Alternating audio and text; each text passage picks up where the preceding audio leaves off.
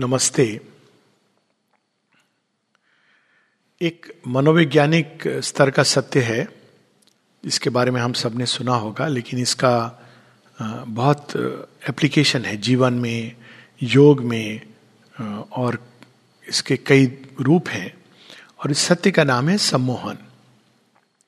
सम्मोहन क्या है? सम्मोहन है जब हम बाकी सब चीज़ों को किनारे करके किसी एक वस्तु पे, एक सत्य पे या एक तथ्य पे, या एक केवल एक अपियरेंस पर, आकृति पर जो बाहर से हमको दिख रहा है, जब हम उस पर बहुत अधिक कंसंट्रेट करते हैं और बाकी सब चीज़ों को विस्मृत करते जाते हैं, ये एक प्रकार से आत्मविस्मृति होती जाती है तो वो तथ्य जो हम देखते जा रहे हैं धीरे धीरे वो एक समूहन एक पाश के रूप में हमारे मन को, मस्तिष्क को, हृदय को, प्राण को और शरीर तक को पकड़ लेता है।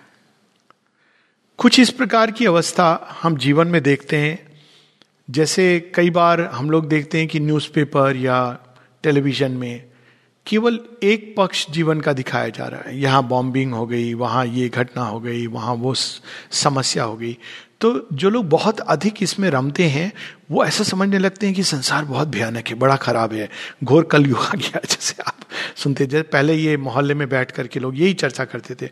कुछ लोग होते हैं जिनके जीवन में और कुछ नहीं होता, सिवाय अंधकार में पक्ष देखने के।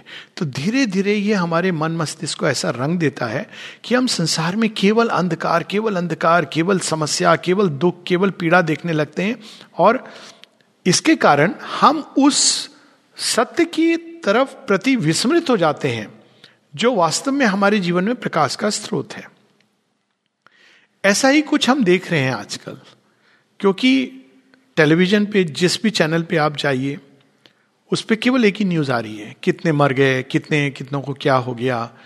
और हालाँकि रोज यदि हम देखें सारे संसार में, अनेकों लोगों की मृत्यु अनेकों कारणों से होती है, अनेकों लोग अनेकों कारणों से रोग को प्राप्त होते हैं इत्यादि इत्यादि।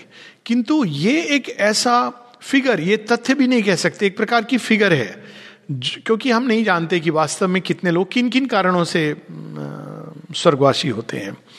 वो देख करके हमारा धीरे धीरे मन मस्तिष्क उस पाश में जकड़ता जा रहा है।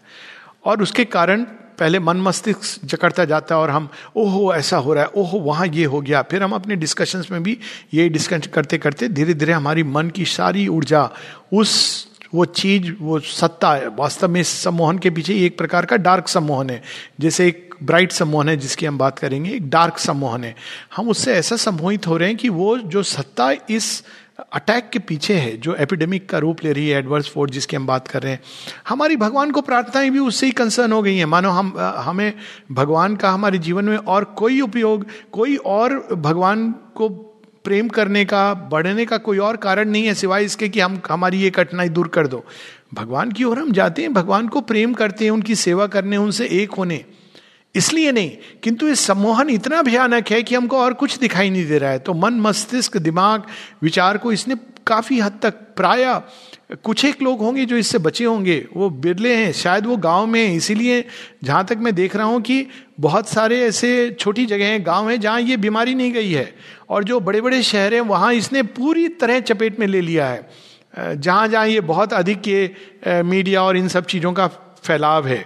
गाँव में बहुत सारे लोग नहीं जानते और इसका डेटा देखना पड़ेगा, लेकिन कई डिस्ट्रिक्ट हैं। जैसे फॉर इंस्टेंस भारतवर्ष में ही 700 प्लस डिस्ट्रिक्ट हैं, उसमें करीब 400 डिस्ट्रिक्ट हैं, जिनके अंदर ये बीमारी नहीं गई है। लेकिन हम ये नहीं देखते, हम केवल वो देखते हैं कि कहाँ कहाँ ये बीमारी हो गई है। कुछ एक शहर हैं जहाँ बहुत विकरा विकराल रूप से गई है। ये कौन से शहर हैं जहाँ की जीवन बहुत अधिक एक दिन रात की रफ्तार में खोया हुआ जीवन है, जहाँ हम इन चीज़ों को एक प्रकार का पेसिमिस्टिक आउटलुक हो गया है लाइफ का एक कंपटीशन है। उन शहरों में ये बीमारी और मस्तिष्क, बाकी लोग जो देखते रहते हैं, उनके मस्तिष्क पर यह हावी हो गई है, जिसको कहते हैं कि वायरस हमारे दिमाग में घुस गया है। लिटरली नहीं, किंतु वो शक्ति, वही शक्ति अब वो क्या करती है? एक बार घर बनाती है तो धीरे धीरे धीरे हमारी चेतना को अब अपना घर बनाने के लिए तैयार कर रही है। हमको इस चीज़ को ध्यान से समझना होगा। जैसे कुछ लोग हैं, जब ज़मीन हड़पना चाहते हैं या घर को हड़पना चाहते हैं तो पहले कहीं और इसका डिस्कशन होता है। शेयरविंद कहते हैं कि इन्हें giant age in a giant studio of creative death the sons of darkness sit and plan the tragic drama of earthly life ये सावित्री की पंक्तियाँ हैं, बुक टू कैंटो एट में वर्ल्ड ऑफ़ फॉल्सुड में। तो ये ट्रेजिक ड्रामा मैं यहाँ पर बाहर की बात नहीं कर रहा हूँ, कौन सा राष्ट्र इसका इंस्ट्रूमेंट बना, कहाँ से इसकी बात नहीं कर रहा हूँ। तो वो कैसे प्रयास करते हैं? धीरे धीरे माइंड को कैप्चर करते हैं। और इसका आप देखिए, इसका उदाहरण बड़ा इंटरेस्टिंग है कि चीन जहाँ से कभी कोई चीज़ें लीक नहीं होती। आप कभी हार्डली देखेंगे कि चीन की खबरें बाहर जा रही हैं। लेकिन जब वुहान प्रांत में ये चीज़ें हो रही थी तो सारे जगत को पता चल रहा था। कैसे ये सारे वीडियो जा रहे थे? यानी उसी समय से, मैं ये नहीं कह रहा हूँ कि किसी ने कॉन्शियसली किया या नहीं किया, लेकिन वो वीडियोस देख देख के इतने भयानक वीडियोस थे कि मनुष्य का मन ऑलरेडी संक्रमित हो चुका था। अब देर क्या थी? जैसे कोई चीज़, ज्वलनशील पदार्थ सब तैयार है, उसको केवल माचिस की तीली जलाने की, वहाँ से फैलकर इसको कहीं और जाना था। और बस उसके बाद जो इसका तीव्रता से ये फैलना शुरू हुआ। तो हम देखते हैं कि पहले ये मस्तिष्क में घर बनाता है। उसके बाद हमारे हृदय के अंदर, हमारे प्राण के अंदर भय लाता है। अब भय की अवस्था है, भय हमको कट ऑफ़ कर देता है संसार की उन शक्तियों के प्रति जो सहायक होती हैं, भगवान के प्रति, क्योंकि भगवान को के के का द्वार खोलने के लिए जो कुंजी हम लोगों को दी है, वो है श्रद्धा। Trust confidence in the grace लेकिन भय क्या करता है? उसको धीरे धीरे बाहर निकाल देता है। आशा उसको निकाल देता है। और उसके बाद फिर हम रोज एक और दृश्य सामने दिखाई देता है जो सम्मोहित करता है। सब लोग मास्क पहन करके घूम रहे हैं। माता जी इस दृश्य की चर्चा करती हैं अपने पेरिस के अपने टोक्यो के अनुभव में कि मैं जा, जा जब जा रही थी क्रॉस कर रही थी ट्राम में मैं दिखती थी सब लोग मास्क पहन के। और मुझे बड़ा विचित्र लगता था कि ये क्या है? तो धीरे धीरे देख करके एक असुरक्षा का भाव अब क्या हुआ? इसी शक्ति ने हमारे सम्मोहित करते हुए हमारे हृदय और प्राण को भी कब्जे में ले लिया। अब हमारे पूरे शरीर को बीमारी ना होते हुए भी एक मैसेज जा रहा है कि तुम बीमार हो, तुम बीमार हो, तुम बीमार हो। छोटी सी खांसी, छोटी सी छींक थोड़ा सा बुखार और ये कि मुझे ये हो तो नहीं गया। बस वही एक क्षण है जब ये चीज़ हमको अटैक करती है और व्यक्ति बीमार हो जाता है और बीमार होकर वो उसके बाद चूँकि ऑलरेडी ग्राउंड तैयार है, वो प्राण तत्व को सोख करके वो शक्ति और मोटी होती जाती है। ये एक प्रकार का डार्क सम्मोहन है और हम लोगों को ये चीज़ को समझना है। कम से कम भारतवर्ष में अगर हम इसको नहीं समझ सकते हैं तो ये बहुत बड़ी भूल होगी। ऋषि मुनियों का देश है। हम लोगों को इस चीज़ को बड़े अलग ढंग से लड़ना है। वो ठीक है, एक वेस्टर्न नॉलेज है, वो बहुत अच्छी बात है, उसका अपना एक औचित्य है। मैं ये नहीं कह रहा हूँ, उसका अपना एक स्थान है, लेकिन वो केवल जड़ जगत तक सीमित है। लेकिन जड़ जगत के पीछे की शक्ति, पीछे की शक्तियों का इनको कुछ अता पता नहीं है। लेकिन भारतवर्ष में ये ज्ञान है, जिससे हम अभी अनभिज्ञ हैं, किंतु ये समय है जब हमको फिर से उस ज्ञान को बटोरना है और उस ज्ञान के आधार पर लड़ना है। इसका मतलब क्या हुआ? क्या इसका अर्थ है कि अब हम गिरजाघर, मंदिर, मस्जिद में जाकर प्रार्थना सभाएँ करने लगे? इसकी ज़रूरत नहीं है। वो तो हम लोगों ने देख लिया। सारे गिरजे, मंदिर, मस्जिद सब बंद हो गए। गुरुद्वारे बंद हो गए। और लेकिन जो अंदर का मंदिर, मस्जिद, गिरजा और गुरुद्वारा है, वो खुला होता है सदैव। या इन सब के परे जो भगवान का स्थान है, हमको अब वो द्वार खोलना है। और उस द्वार को खोलने के लिए हमको क्या करना है? रिवर्स सम्मोहन करना है। वो सच्चा सम्मोहन जैसे कहते हैं, एक ब्लैक मैजिक होता है, एक व्हाइट मैजिक तो ये अभी हम एक काले जादू के पूरे घेरे में आ गए हैं। अब हमको व्हाइट मैजिक और यही नहीं, किसी भी रोग में जब होता है, हमको केवल उसका जो एक भयानक पक्ष है, कहीं ये तो नहीं हो जाएगा, कहीं मैं मर तो नहीं जाऊँगा, उसकी जगह हमको, अपने आप को भगवान पूरी तरह भगवान के शरण में। और ये, भगवान की शरण भी दो प्रकार से। एक होता है, भय से भरा हुआ, भगवान, मैं आपकी शरण में हूँ, मुझे बचा लोगे तो? फिर थोड़ी देर बाद व्यक्ति पूछता है, एक घंटे बाद, बचा लेंगे ना? फिर मन में डाउट आता है, सुना कि नहीं सुना? पता नहीं अच्छा है, मैं ये एंबुलेंस बुला लूँ, ये कर लूँ, वो कर लूँ। इस तरह से नहीं। भगवान, मैंने आपको अपने आप को सौंप दिया, अब आप संभालो। उसके बाद प्रसन्न चित्त अपना जो जो कार्य भगवान ने दिया है, उस कार्य को करना, इस समय को सुंदर समय है, उसको व्यर्थ गमाने की जगह एक, कि हमारी प्रगति का एक माध्यम है।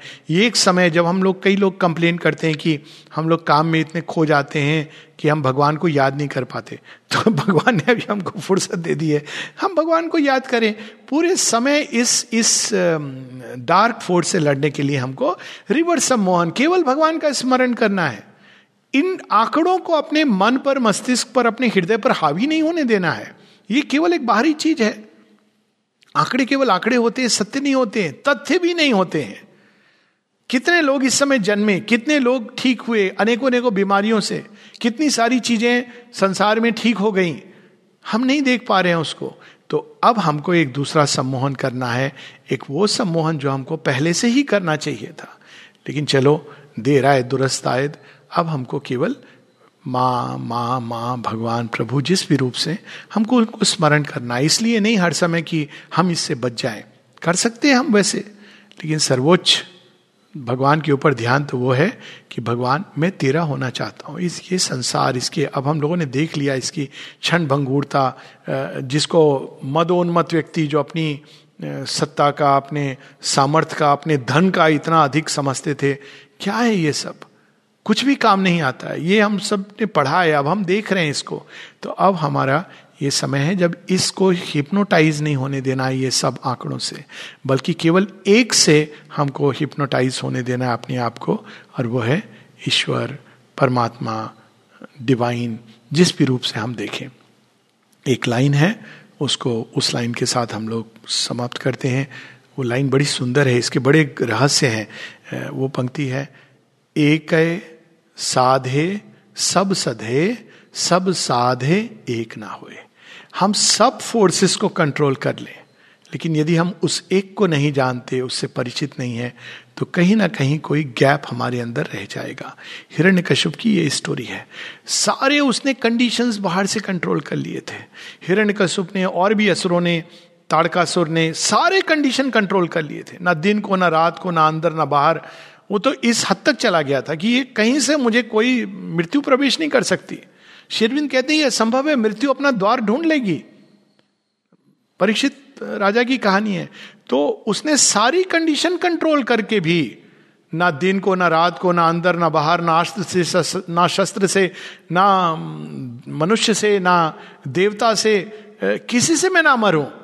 लेकिन मृत्यु ने अपना मार्ग ढूंढ लिया। लेकिन उसकी जगह हम देखते हैं कि प्रहलाद प्रहलाद ने ये सब नहीं किया।